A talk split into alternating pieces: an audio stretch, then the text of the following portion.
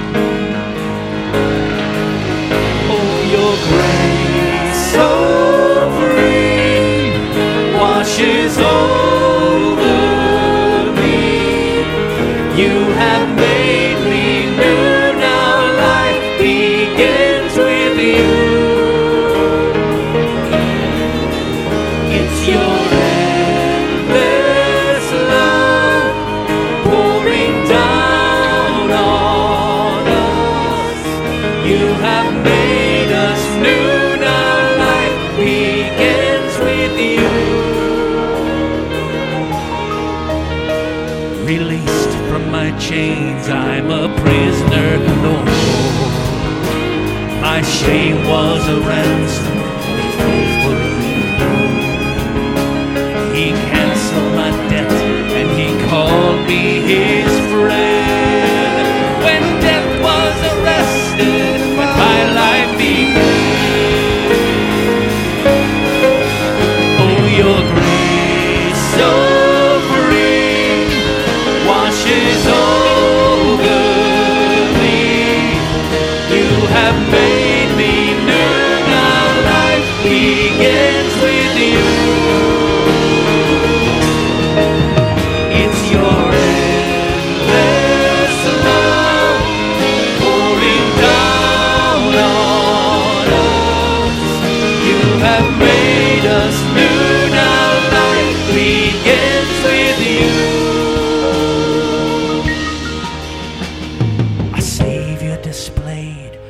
criminal's cross. Darkness rejoiced as though heaven had lost. But then Jesus arose with our freedom in hand. That's when death was arrested, my life began.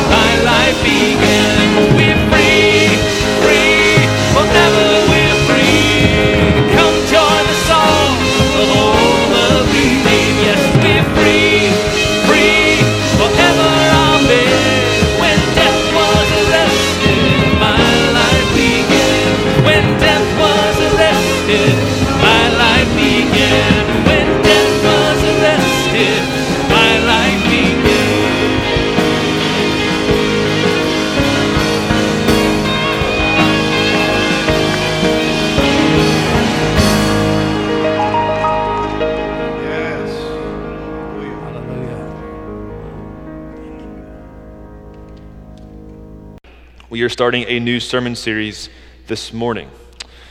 Seven weeks of lament at Emmanuel Church through the book of Lamentations. As we begin, the book of Lamentations, you might not have heard a sermon on this book before. I actually have not in all my years of uh, growing up in the church. But as you turn there, hopefully I'll be answering some questions you may be having about why Lamentations. Well, chapter 1 starts off but this is the, before we actually read through some of these verses, this is the story behind the book of Lamentations. This is what's going on kind of behind the scenes, if you will, the historical background. There was an entire city decimated.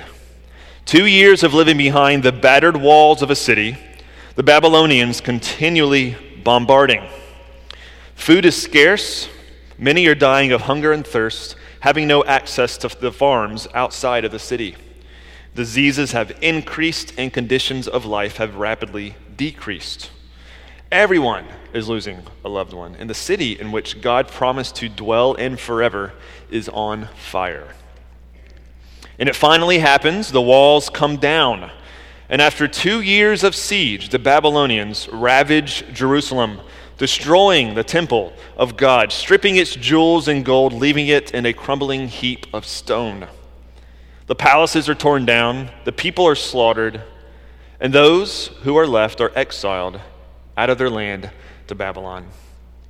When the scene is done, God's story concerning Israel and Jerusalem seems largely disrupted. We can call this narrative disruption. The story of their past, present, and promise future hope were turned completely upside down. And how do they respond? A member of Israel, presumably Jeremiah, carefully pens one of the highest examples of poetry, carefully crafted poetry in our Bibles, in an effort to shepherd Israel through the spiritual, spiritual practice of lament. What is lament? And why have I chosen to do a seven week sermon series on it? After diving deep into the spiritual practice of lament myself, I am convinced that there is not a more important topic for Emmanuel to look at, but not just Emmanuel, but for the whole of the American church and also for our nation. But we need to define terms before we jump ahead. Lament is the honest and truthful exposing of our pain before God. But lament is not despair, for despair has no hope. Without meaning, suffering falls into a nihilistic void of emptiness. And the only choices of response are addictions, denial, anger, violence, and the like. Lament, however, is a purely Christian act. For the very nature of lament admits that the tension of pain in our lives and in our stories remain because we worship a good God who has promised much to us, and a good God who is sovereign but still allows for the extraordinary pain and suffering to enter. Lamentations gives us the freedom to voice to our uh, give to give voice to our pain and suffering and to do so without shame or, or embarrassment or guilt. Because lament is always undergirded with hope. Acting as a long ladder, we must climb before our wounds can be whole before God. It is a slow process of grieving, allowing yourself to feel the pain that you need to feel, to expose it before God and others in all of its true colors, and to allow the exposing of the work of healing for all involved as you come to understand the heights and the depths of the love of Jesus Christ. Kathleen O'Connor, in her commentary on Lamentations, has this to say about this small five chapter book. When people learn I am studying Lamentations, they often wonder if I do not find the book depressing. I answer with the emphatic no. To me, Lamentations is not depressing. It cannot cause sorrow, hostility, or despair. It cannot evoke emotions readers do not already know. Rather than creating pain, it reveals pain. It is a disturbing book, nonetheless, because it can lure into the open experiences, memories, and feelings many people prefer to deny. It can draw poison from wounds. And expose realities entire societies and individuals dismiss from consciousness because seeing them just might undermine their worlds. I was never taught how to lament. I was raised attending church my entire life, and in 33 years, I have, to my knowledge, never heard a single sermon on the topic of lament. I have had pain like anybody else has had, and all of our pain that we've experienced in life is to varying degrees, but I was never equipped to know really what to do with it. I was indirectly trained to a Christianized sidestepping of pain, trained to think that Sunday morning church gatherings were always to be just for encouraging and celebration, leading me to deny pain and to jump as quickly as I possibly can to words of hope strung together with Bible verses like, uh, you know, God works all things together for those he loves. I saw this in action once. A close childhood friend of mine passed away from a drug overdose of heroin. At his funeral, many Christians who used to attend the church we did growing up walked to his father, saying words like, We know that God works all things for good, and I'm praying for you. You know, God has a reason for this. The words were efforts to bypass that ladder of lament and grasp on to resolution immediately, abandoning the needing process of lament. In dramatic fashion, he snapped and loudly said for all to hear in that funeral parlor, If you will not allow me to suffer right now, then leave. Such Bible verses that they quoted, they're true. But they can be Christianized mechanisms of denial if they are used to avoid lament. Others exist as well in our American culture, including things like consumerism, endless forms of escapism, cheap drug, cheap alcohol and drugs and the like. In all these mechanisms, we try to avoid suffering because our entire society is designed to be one of comfort and ease. There is little place for hard and difficult things in the American psyche.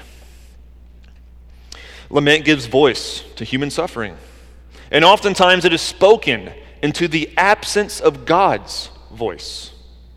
Many voices speak throughout the book of Lamentations in the, fir- in the five poems that are given to us, but one voice is missing at large, which is the voice of God. He never speaks, he never responds to the author. God is silent. And I think it is poetically fitting that God is silent during these five chapters of lament for Jerusalem's destruction because lament needs time to breathe, time to be spoken aloud. And it needs the healing power of truth and honesty if it is to be aired in prayer and in cry.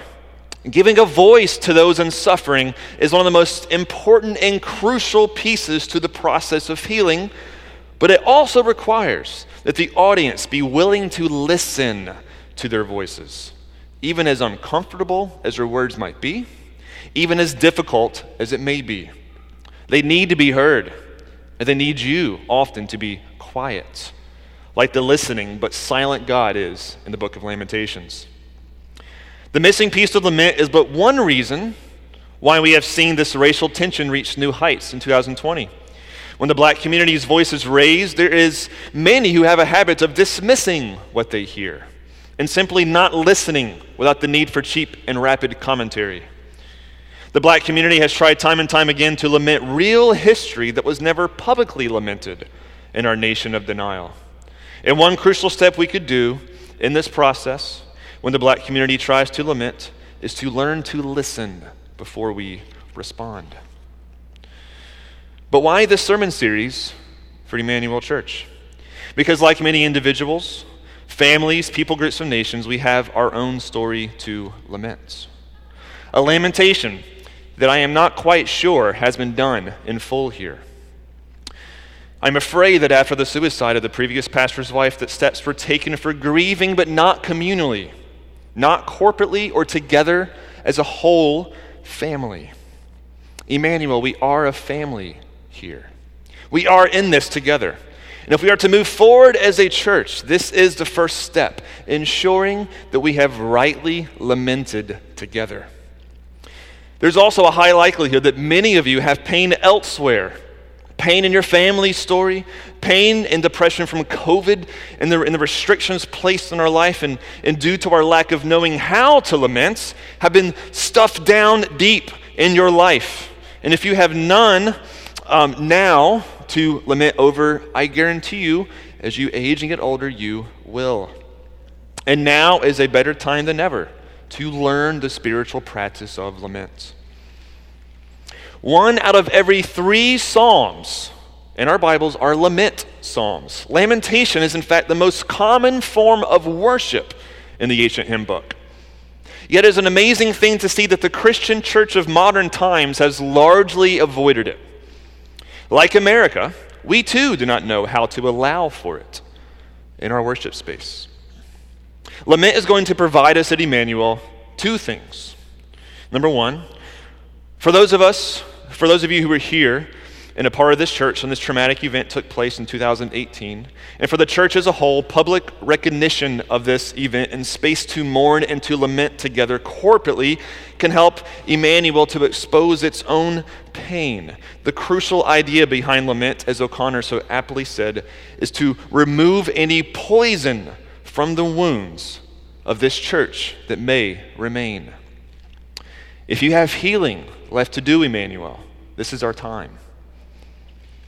Number two, we are all going to enter as a church family training ground for lamentation because suffering will come again and again, and we cannot avoid it.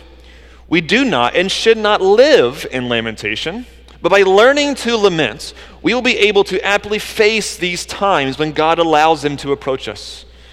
It will create in us spiritual roots that will be able to withstand the storms of difficulty and trauma rather than running away from the winds or pretending that it is sunny outside when the rains and downpour of life is soaking and wounding your soul. After all, lamentation is what enabled Jesus to withstand the torment of the cross the sufferings of the cross, as even he himself cried out to God, O God, my God, why have you forsaken me?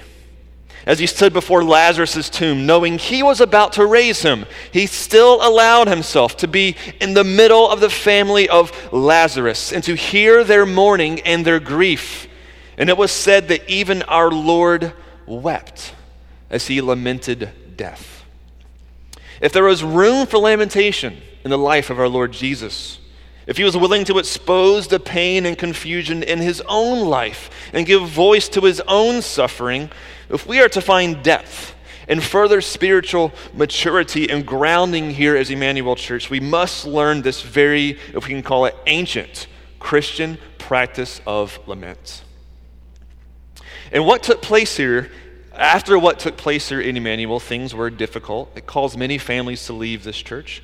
Membership has somewhat decreased, and even after COVID, things have gotten smaller as every church has been flipped upside down after this pandemic. But here we are now. Has God forsaken us? Why would He allow that event to take place here within this church family? Did we sin against God? Was He angry with this church? Why would God be so heavy handed in allowing what took place here to occur? Couldn't He have stopped it? And why didn't He? It may feel awkward to talk this way from the pulpit. I admit that it's not an easy thing to stand here to do so.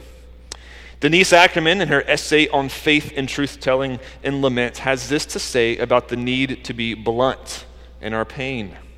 She says, Accountability requires awareness, and the truth of the past must be spoken of, because in doing so, lamenting enables individuals and communities, listen, to break with the past without forgetting it. That's what I want here, to be able to break with our past. It is absolutely crucial that we do without forgetting it. We cannot avoid this process. I want us to be able to break with what pain is left in Emmanuel without forgetting or avoiding it. Israel needed time to lament the amazing amount of loss they experienced, and in due time, they began the process of rebuilding. Friends, Emmanuel, we are going to continue to be rebuilt here. If God wills, this church will indeed be rebuilt, just as Jerusalem was. The Bible, God's inspired word, guides us through this process of lament. In obedience, Emmanuel, I humbly ask that you walk with me through this for the next few weeks. Many of you were not here when this took place, and this sermon series will also be for you as well. Because lament is a practice we all must learn. And I consider your presence, especially you, this morning, is no mistake, as Jesus wants you to learn what it means to lament. And I pray that you will join us on this path for a spiritually stronger Emmanuel as you join our church family in this. So, here's a bit of a roadmap for our series. We will spend five weeks, one per each chapter in the book of Lamentations. Week six, we're going to have somewhat of a family meeting of sorts where we enable us as a family here on a Sunday morning to lament together and also share vision together as we will share commitments we will make to ensure that we will grow and strengthen in the ways that Emmanuel needs to. We will also take communion together that Sunday, but more to come on what that service will look like. Week seven will be the Easter service we never had this year. It will be six weeks of humbling ourselves before the Lord to be concluded by looking at the empty tomb. Because Jesus was humbled to his death, but God brought him to newness of life. We will sing and we will dance before the Lord as we sing resurrection songs, as we preach and look at the empty tomb, because Emmanuel Week 7 is going to be a high point for us as a church, an intense celebration that I hope you will not miss. And then we will jump right into the Advent season the week after, prayerfully with a burden more lifted from the shoulders of our church. And we can then press forward with full hearts in anticipation for what God still has left to do here at Emmanuel. So, with what time we have left this morning, let's look at the first chapter of Lamentations. Chapter 1 How, Lord? I will not be reading through all the scriptures uh, in each chapter because it would take us quite a while to do that. We will, we will kind of skip over the various repeated topics that take place in these chapters. How lonely sits the city that was full of people. How like a widow has she become, she who has, gr- who has been great among the nations. She who was a princess among the provinces has become a slave. She weeps bitterly in the night, with tears on her cheeks. Among all her lovers, she has found none to comfort her. All of her friends have dealt treacherously with her, they have become her enemies. Judah has gone into exile because of affliction and hard servitude. She dwells now among the nations, but finds no resting place. Her pursuers have all overtaken her in the midst of her distress. It's verses 1 through 3, the word of the Lord. The original title of the book in the Hebrew Bible was simply How. The first word of the book is a statement as well as a question How, Lord? The poetic assignment to Judah and Jerusalem is that of a lady in mourning, Lady Zion, a woman who, due to all that occurred against Jerusalem, has been left with no husband no family, and no friends. There is none to comfort her. This was Jerusalem as it burned to the ground. Verses 4, verse 4 speaks of the arriving days of feasts and celebration, but the roads were empty of celebration and only full of mourning. In verse 7, we, t- we find a time of remembrance. As the fire burns of the city, the pagan enemies of Babylon, still bringing destruction, Lady Zion remembers. She looks upon the city and considers better times, lovely times of flourishing as a nation before God. Jerusalem remembers in the days of her affliction and wandering all the precious things that were hers from days of old. And once again in verse 7, how lonely sits the city that was full of people. How like a widow she has become. Perhaps this is the first step in lament. It is not a sin to look back at how things were, or to look forward to how things could have been, and to mourn what took place that disrupted both. The scriptures actually guide us to this as we see in Lamentations. As a church, I think we must do this. As individuals and families, if you need to do this, please do. If you have not yet needed to lament like this, maybe this can be the training ground for you when that day comes, because more than likely it will. A second step in learning to lament is visiting three very important spheres of relationships in our life. The first being between us and God, the second being between us and others, and the third being between us and ourselves. Most of the sermons in this series will be revisiting these three spheres in and out continually. Lamentations guides us to deal with all of these three spheres. To begin with, the author of Lamentations constantly seems to place God on trial.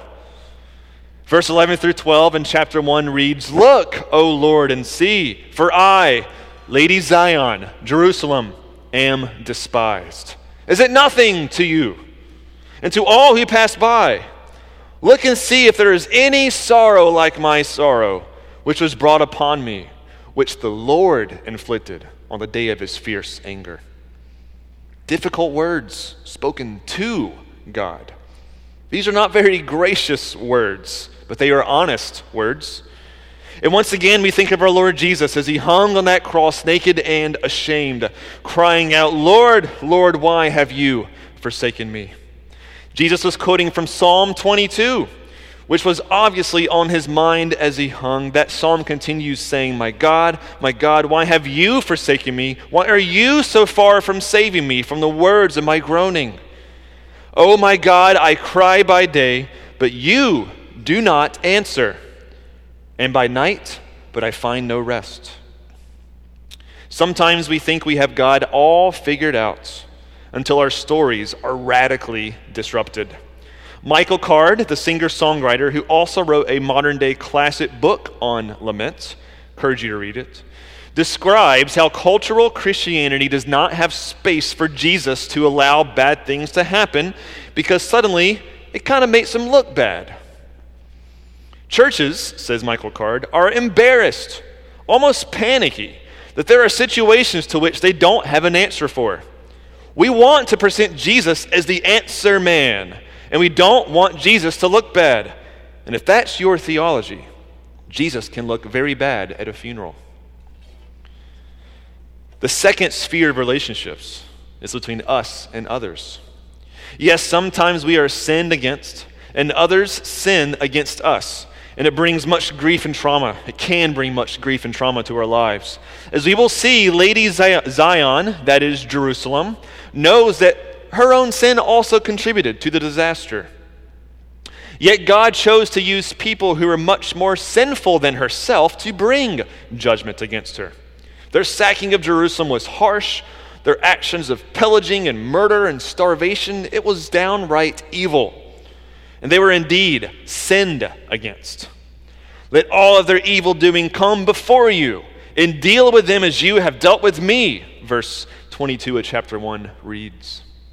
Many a psalm, fancily called the imprecatory psalms, are calls for justice from God against those who have sinned against us and caused us much trouble. Suffering of loss can be included in this, suffering that is not due to any of your own fault. This is especially hard to face, as suffering in innocence is perhaps the most confusing aspect of, of suffering. The last relationship in which you will close with today is between us and ourselves. Lament is the missing piece for wholeness in our lives, to actually become fully human, truly alive before God. Israel's hard heart against God was finally crushed before him when they saw their precious city on fire. It humbles us to say, Did I contribute in any part to my suffering? Is there something I wish I could have done differently? Have I confessed this to the Lord? Is there any part of this that just might be my fault as well? As we close, if I could be direct with you once again, we are not used to this. Sermons that feel this heavy is something we are not accustomed to. I'll be honest, I am not either. It's not going to be common in our church to do this, but I humbly ask for a commitment from you all to walk through this for a season. As your new pastor, I need, I need to ask for your trust when I say that this is going to dig our roots deep as a church, deep into Jesus. It's going to bury stones deep in the road of our future to tread on that will provide us with further unshakable ground if Emmanuel is to be shook up again. What happened here is not going to be the last of challenges for our church or for any church. Therefore, this sermon series is not purely a focus on our past and not purely even healing for the present, but this is training grounds for what we can call human life. In a broken world, hard things will come. In a broken world, difficult things will come. If I can talk to you, I don't have this written down. If you're a man here, you're thinking, I'm really done with talking about feelings. Can we just not do this anymore? You know, men are the worst at this idea of lament and even talking about these kind of things. Men are the worst. There we go. Amen. There we go. Men are the worst, right? There's this like tough guy persona that says, I, I, ain't, I ain't doing that. I look, I look weak in front of people. Can we get over that, right? If that's you sitting here, get over yourself, all right? Go home and tell your wife, I'm sorry for being an idiot like that. There we go. Enough. As we leave today, I want to pray for you all. I want to pray that all that we heard today will not have fallen on resistant ears, but rather have fallen on soft hearts. As we close, there's a shorter sermon by design today. Um, I want to ask the worship team to come up for the closing song. And as they make their way back up, would you bow your heads with me? Lord, help us to not resist lament. Preserve us from feeling unnecessarily crushed, but please keep us from pushing this process away. Teach us this ancient biblical practice. And in your grace, by a special filling of the Holy Spirit, may this season strengthen us as a church. Together, grow us, breaching any shallowness in our community and allowing this season of lament to remove any poison from our wounds. Give us grace to remain strong in this season. May we more clearly see the heights and the depths and the widths of your love for us, as shown in Christ Jesus our Lord, who took on the burdens of this world on his own shoulders and has given us the promises of a new heaven and a new earth where he will one day come back to make all things new. It is the name of him, our King, Jesus Christ, Emmanuel's high priest, the one who is right now wearing the priestly garments, who is encircling the lampstand of Emmanuel Church, listening to this prayer, who has equipped us with the help of the Holy Spirit to say, I am with you, I am here, and I have great things in store for you, church. It is to him that we lift this up and pray in his name. Amen. Amen.